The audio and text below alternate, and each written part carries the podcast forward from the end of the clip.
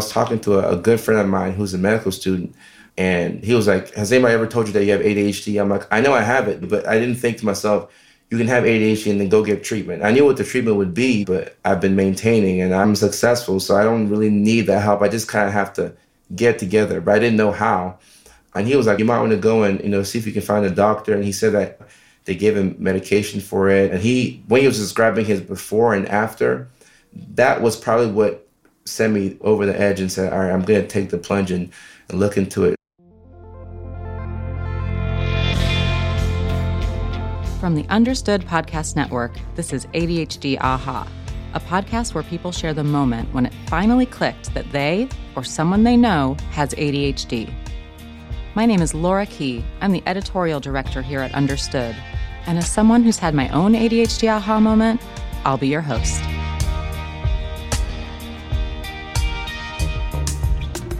I am so excited to be here today with Dr. Kojo Sarfo. Kojo is a mental health nurse practitioner, a psychotherapist, and a content creator with over 2 million followers on his social media channels like TikTok, Instagram, Facebook, YouTube, Twitter, Twitch, and Triller. He's also the author of the book called You Already Won, in which he talks about ADHD in a beautiful way. Dr. Kojo, welcome. Thank you for being here today. Thank you so much for having me. I appreciate it. Kojo, I'm so excited to talk to you today. There's so many things that I want to talk to you about, but the first thing I want to talk about, mostly because I'm just a big fan of baseball, but also because I know there's a baseball story that is very meaningful to you, is I want to talk about baseball. Can you tell me what happened in seventh grade with baseball? So uh, I was watching a Atlanta Braves game, and shout out to the Braves. They just won the World Series. You know, that was exciting for me to witness that. So I was watching a game between the Atlanta Braves and the Washington Nationals. And I'll never forget the batter on the Nationals. His name was Nick Johnson. And he hit a ground ball to first base. And the first baseman, Adam LaRoche, you know, it was a routine play. He should have just scooped up the ball and just jogged over to first base. If he had walked to first base, he would have got there before the base runner got there. But I was watching the game live and he just kind of froze as if he was paralyzed. And he just kind of lackadaisically like went over to the first base bag. And by the time he got there, the base runner had beat him to the bag. And me and the millions of people who were watching were shocked. We lost the game. The Braves lost the game, and I was upset. And after the game, Adam LaRoche, the first baseman for the Braves, came out and said that he had ADHD and it's something that he had struggled with. And, you know, I went from being upset that he didn't make the play to connecting with him on that level. And that was like kind of the confirmation, the big epiphany, the moment where I realized that I had that same thing too. Because I, I always suspected it since second grade, third grade. But when I saw his story and then I matched it to mine, it started to make sense for the first time. So brutal for Adam LaRoche. I feel for him on that play. That must have right. been pretty devastating to go through that. But I'm glad that it led to this aha moment that you had. Right. Did you play baseball growing up? I never played baseball. I had a good friend of mine who was on the team in high school, and he took me out for batting practice, and I was awful at it. So I'm, I'm just a fan. okay, got it. I have a hot take that I think that baseball might be one of the hardest sports for people with ADHD to play because there's so much downtime, oh, wow. right? Oh, wow. Okay, wow. I never thought Yeah, unless you're like the pitcher or the catcher and you're like constantly in the action. If you're like prone to daydreaming right. or whatever, it must be. Uh, right. I feel like it would be a tricky sport for someone with ADHD to play. I completely agree. I yeah. agree. Well, back to you though. Okay, so this was in seventh grade that this happened. What kinds of things were you noticing in yourself that made you relate to what Adam LaRoche went through? So I would like any you know child during those formative years, you kind of compare yourself to your peers, and you'll notice that sometimes people will finish your assignments before you, and sometimes things will take you longer to do, or you know you'll be spaced out, and then you know, you get your report card and then the teacher would say that he's daydreaming, he's not paying attention. And I thought that everybody sort of did those things.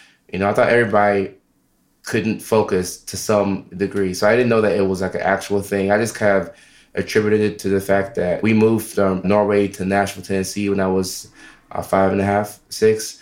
So I thought it's because we had shifted countries and I was just adjusting to a new country. But I kind of had that issue in second grade, third grade, fourth grade. Like it never went away. So obviously I adapted over time, but I just realized that it just took a little bit more out of me to do what other kids could do in like half the time. Mm-hmm. You know, the part that would be frustrating, I would have to have these parent teacher conferences where the teachers would say, he's such a bright student. If only he paid attention, he could do better. So I used to dread that because then the teachers would talk to my parents and then they'd say, oh, if he would only stay awake or if he only pay attention, he'd be a better student. But he, he's a bright kid. So outside of that, you know, I found ways to adapt. Like I would you know, be the class clown and I would goof off. I found other ways to kind of build my self-esteem up. But the parent-teacher conferences were very frustrating. How would you clown around? What kinds of things would you do to distract? Being an immigrant child in a different country, there's not much you can connect to. So obviously, I came to Nashville. The Titans went to the Super Bowl, so everybody was talking about football. So I was making football jokes, and you know, I would try and see what the girls would like to laugh about, and I would just copy whoever was the loudest kid in the class, and then I would make my own jokes, and then you know, after a while, some of them would land, and then that would make you feel accepted.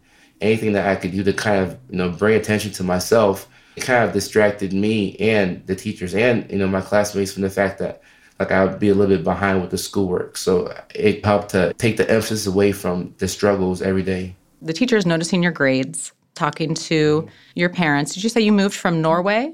Is that where your family is from? No, we're from Ghana, West Africa. Got it. Okay. So, West African family, the teacher is expressing some concerns. How did your parents react? It's funny because I don't even think they realize how much I struggled, and they're learning now. They moved from you know West Africa to Europe, and then six years later they moved from Europe to Nashville, Tennessee. So they had to endure so much. They worked as janitors so that they could put themselves through school. So we came from that mentality where, and you see this a lot in foreign families where it's no excuses. Like you have to be tenacious, you have to work hard. Nobody's coming to save you, that type of thing. So for me to complain that I can't focus. It's kind of like a silly thing to a family that's working their butts off to try and put food on the table. Yeah, struggling with focus on the hierarchy of needs can seem like a lower level right. thing, but cumulatively over time, the pain that it can cause, the difficulty that it can cause when you are continuously struggling. I mean, you clearly extremely intelligent, but you know it doesn't maybe it's not showing in the grades or that's a painful thing right? Would they have ever considered taking you to get evaluated for adhd at that time? I don't think they would have. It was more so my mom saying we'll pray for you. None of my children will have this type of thing. I would have had to really kind of struggle, maybe fail a grade and be on the verge of failing another grade. I would have had to have had an intervention from teachers and counselors and the principals who could maybe say, hey, like, I know some kids have this and even that, that would have given me like a maybe like a 30% chance. Okay, so an evaluation probably not going to happen for you as a seventh grader. At that point, you have your Adam LaRoche moment. And then what happens? You carry this with you, right? Knowing that something's off and maybe it's a possibility. What did you do with that from that time to the time that you eventually got diagnosed, which we'll talk about when you were 25? So I think when you know that something's not an option, or at least for me, you don't worry about it too much. You know, like I completely wrote off the option of getting evaluated. So I put all my energy into doing my best to compensate for what was happening. You know, high school, I really struggled. High school was brutal. Anytime it was like time for midterms or, or finals, it was the worst because I was in a IB program actually. So that's like a super magnet program. That's the International Baccalaureate. Is that what that is? Right. It's very challenging. You know, so I got into the program on my own without the extra support. But a program like that is suited for people who have support. You know, so I just kind of like did my best and I used to say that I was like at the bottom of the totem pole in the IB program. So nobody was like worried about me, like, oh, he's a smart kid. But like I had multiple F's. What did you do to cope? So uh, I feel like I've always been solution based. The one good thing that I will say that my parents did, especially my mom, because she didn't understand ADHD or mental health, but she would always like say things about us. Like even when I was struggling, she would say, "You all are going to be great. You all are going to change things in this country." And I'm like, "Yeah, whatever." But she always spoke positivity into us. So like she kind of got me to the point where I would believe, even when I was failing. And she was very good at not accepting negative feedback. I remember I had a teacher who said I should work at a gas station instead of going to college. And my mom went up to the school and she was upset. And she told him, You can't say that to a, a child in front of like all the other classmates. So she was like a big proponent of speaking life into people and positivity. And that's something that was very helpful because you would naturally feel hopeless when your grades are so bad. But my mom, you know, in a way, she made it feel like things are going to be okay.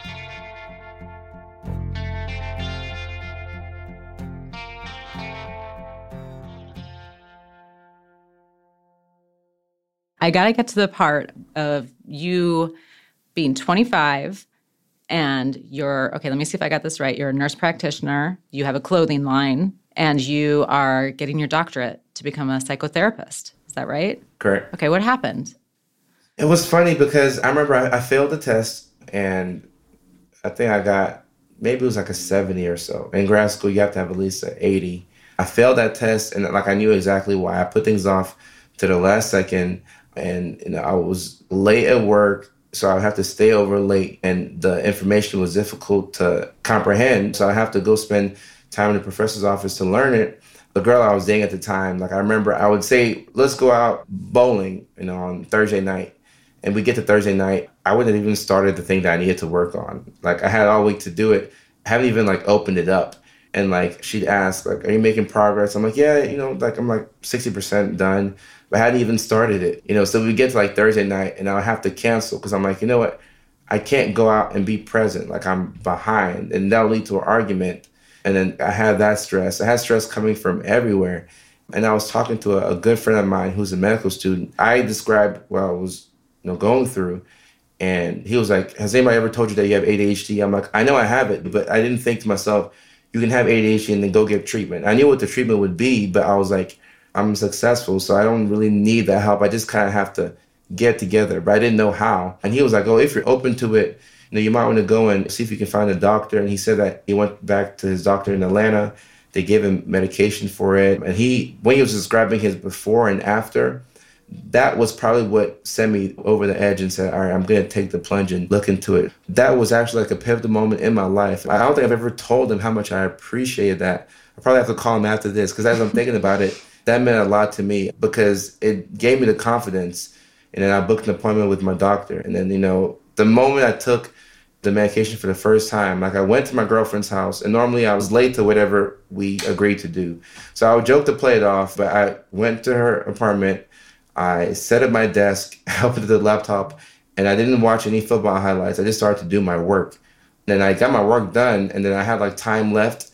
That's when I realized I had been playing life on like hard mode you know, for like 25 years. And then I was like, oh, this is something that people don't talk about and it's hiding in plain sight, but there's relief. So that was a huge moment for me. Hiding in plain sight is such a good phrase to describe it.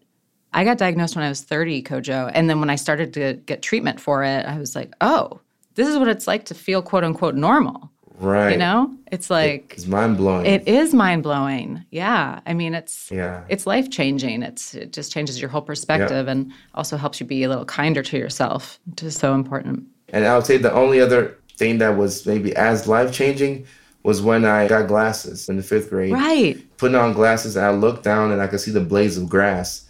And I was like, oh my goodness, people can see like individual blades. I, I thought it was just like green. Oh my gosh. Like it changed my life. And medications did like a very similar thing. So in a way, I'm kind of glad, Kojo, that you hit that wall during your doctorate program because yeah. you had managed to like work through it and compensate for so long. I'm grateful that things happened the way they happened. And sometimes people who are diagnosed late in life, you might possibly have some resentment towards maybe your parents or your teachers. And you're like, oh, if I would have got the help beforehand would I have tapped into like a higher potential, a higher version of myself. But for me, I'm just grateful that I got the help when I, I got it. And just going the way I did, it kind of forced me to lean into like how to cope. Like I could figure out coping strategies because I had so many of them. And like I knew to do that. I knew to talk nicely to myself. I knew to believe myself. I knew to allow myself to have more time to do things. I would do that naturally. I would set fake deadlines. I would like if it's one o'clock, I'd make my car say like one seventeen because I didn't, I didn't want it to be like fifteen minutes ahead. So I like just yeah.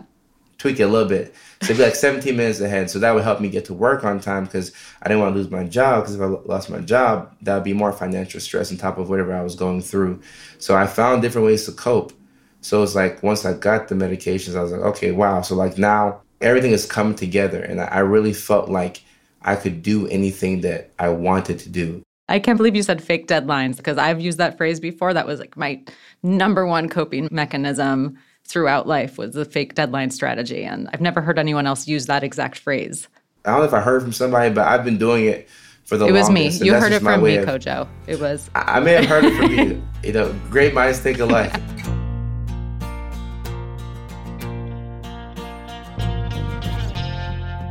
You do so much.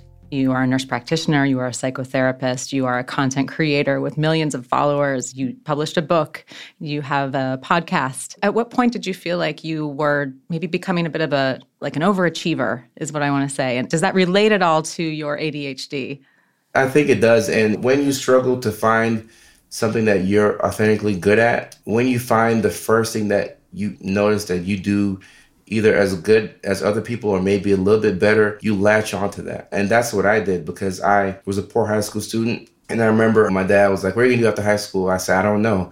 You know, and he said, try going into nursing school. You can be financially stable and you can actually help people because you like to help people. So once I got to nursing school and I managed to graduate and I got most outstanding student, I realized that okay, I'm good at interacting with people. And I was never really good with the actual skills of nursing, which is funny because everybody was good at that part. But I wasn't really good with like putting in IVs and like I was horrible at that. But I was good at talking to people. So once I found my way, you know, working at the psych hospital, just by talking to the patients, I realized that I think I'm better at this than the average person. Uh, and it's an addicting feeling, you know, because for so long, when you've had to like bounce around from thing to thing to thing to thing, once something kind of clicks, like you run as fast as possible in that lane, and then you try your best to have other things just like that. And I feel like that's how I went from an RN in the state hospital to where I am now. Because as I tried different things, and as I realized that, oh, I think I'm good at this, or people enjoy me when I do a certain thing, you know, that's the validation that you never really had growing up. So you just keep doing all these things. And sometimes you do become a perfectionist. But as I've been educating, I've been also taking notes and figuring out how I can create an environment for myself. Because you can get to this point, but without having that right environment, I would say it's almost impossible to sustain it. Because as you know, with ADHD, it does affect all parts of your mm-hmm. life. So maybe less about perfectionism, more about tapping into your strengths. Right. Yeah, yeah. And by the way, I, I so much love for nurses. I was raised by an RN. My mom, Awesome. nothing better than being raised by a nurse. It's a great profession. It's, mm-hmm. it's changed my life. I'm so grateful to nursing. You were a daydreamer, you said. Right. It's interesting. I don't often hear about men and daydreaming. It usually gets that female Right, right. connotation of like, I've talked to people on the show even about being considered ditzy or a space cadet. It's actually daydreaming is one of the reasons that a lot of women with ADHD go undiagnosed, right? So mm-hmm. it's interesting to hear about a man struggling with daydreaming. And I still do it today, mm-hmm. honestly. But today I understand that if I daydream all day, I'm going to miss things. I'm going to miss appointments. So, like, I'll have protected time for myself where, like, I might ask my assistant, do I have these next four hours off? And I'll just really do nothing. Or I might, like, clean the house or I'll just think. And this is where I get a lot of good ideas from. So I think the daydreaming is not a bad thing necessarily, but when you can't control it or when you're daydreaming when you should be doing something else, it becomes maladaptive. And that's when it can really hurt you. So I've figured out how to turn it into a strength. But every now and then I have to catch myself and put timers on because like since second grade, I've always kind of like drifted. I might be mid conversation thinking about something else. My brain's all over the place. You know, I just kind of learned to reel it in. But yeah, I, I feel like I've been daydreaming since I was, you know, in second grade. But now I just don't get punished for it as much. I'm so interested in this technique that seems to be working for you. Like you daydream, but almost with a purpose. Can you walk me through a Right. specific example of that? Walk me through a daydream that has is actually productive. Okay, so let's say Thursdays and Fridays, I sit down with my publicist, and those are days where we like to just brainstorm about different ideas that we want to do. So before that meeting, I like to not have anything that I have to do before then. And I'm even working to where I might just put like one whole day for nothing, nothing that I have to do. So I'll look at my schedule like I do every morning, and it will say nothing. So if I have a day like that, that's when I wake up, of course, get the dog out, do what I have to do. But I might daydream about whatever. I might watch a documentary on Netflix and I'm thinking about a certain idea. And I'll write down on a, a sticky note, I'll put it on in the kitchen, I'll put it, you know, by the computer. And I might think of an idea. And sometimes with the best ideas, you have to do it right then and there. But it's almost like liberating because I feel like my brain's default wants to go to that. So some of my best ideas come from just allowing myself to just think and just daydream and, and just kind of be out there naturally. That's great. So you're not punishing yourself for this thing that was looked down upon maybe in your past. That's inspiring. I want to talk about shame. Last time we talked, you told me that you experienced a lot of shame throughout your life. I think you even mentioned that you almost didn't talk about ADHD in your book. Can you tell me about that, the shame and the evolution of that feeling for you? Right. So, I mean, I think coming from an immigrant, you know, family, when you jump through so many hoops and you, know, you get to the United States, it's almost like you're trying to measure yourself up with your American peers. Not that you want to be better than them. I just want to be with them. I just want to be accepted. But once I could put a name to ADHD, I kind of started to look around and Google things or try and see like who else has it, what do people do for it, are they on meds for the rest of their lives. Like I went through the whole rabbit hole. I didn't see anybody talking about it back then, but it was a big part of my life. I had to put it in my book because it was a pivotal moment to go get treatment. I don't know if I would have gotten my doctorate without it, but the shame that comes with having it and then thinking that nobody else has it, or thinking that if people have it, they're not as affected by it mm. as you are. Like yours is just the worst. Like you have the worst case of ADHD in like the history of histories. You know, so I, I didn't see people talking about it. So when I put it in my book, I was actually kind of scared to put it out there because the only thing that somebody could have said to me that would have made me feel like a little insecure would be, you know, somebody saying, "Oh, you only got through grad school and you only got your doctorate because you took Adderall in college," mm something like that. And when people say things about you that you don't believe, you're like, okay, whatever. They're just some mess. But when you actually believe that thing, it hurts in a different level. I, I already written about ADHD in my book, and I was going to take it out, and I was trying to figure out how would I take it out without disrupting the story. But it just wasn't authentic to take it out. Mm-hmm. So I just put it out there. Like it was liberating because you can take a video down, but a book is like in people's houses for life. So you can't like go to the house and take the book away. So I, I put my story out there, and it was like any shame that I had, it wasn't there anymore. No shame attached to the ADHD at all. And I think when you can get to that level, it's a powerful thing. Yeah, I'm so glad that you left it in your book.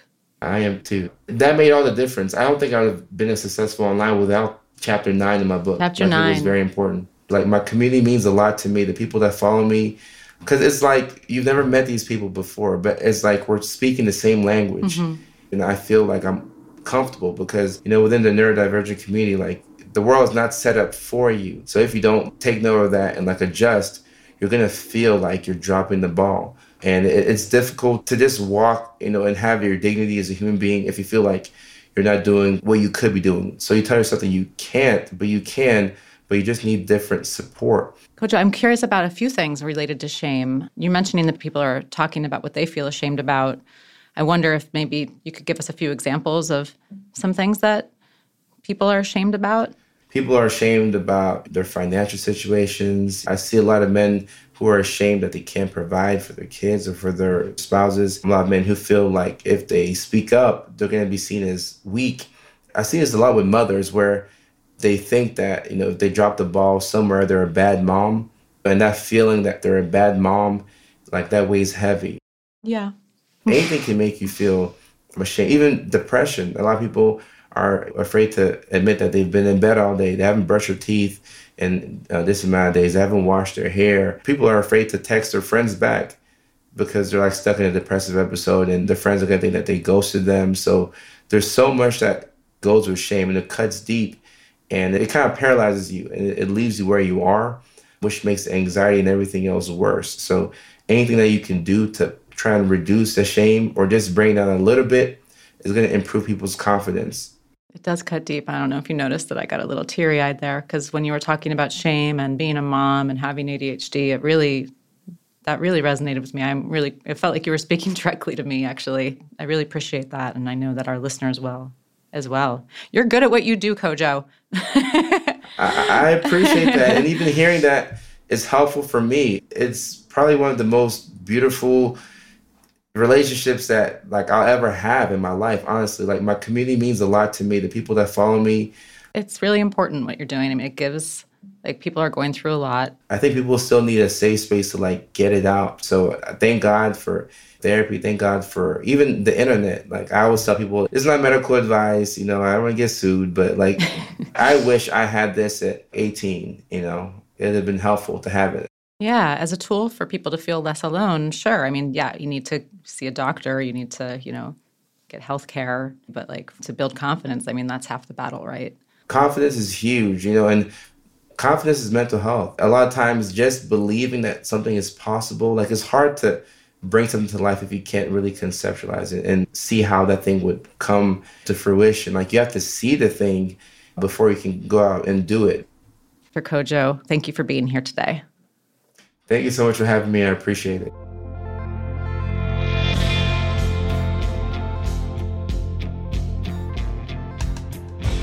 You've been listening to ADHD Aha from the Understood Podcast Network. You can listen and subscribe to ADHD Aha on Apple, Spotify, or anywhere you get your podcasts. And if you like what you heard today, tell someone about the show. We rely on listeners like you to reach and support more people. And if you want to share your own aha moment, email us at adhdaha at understood.org.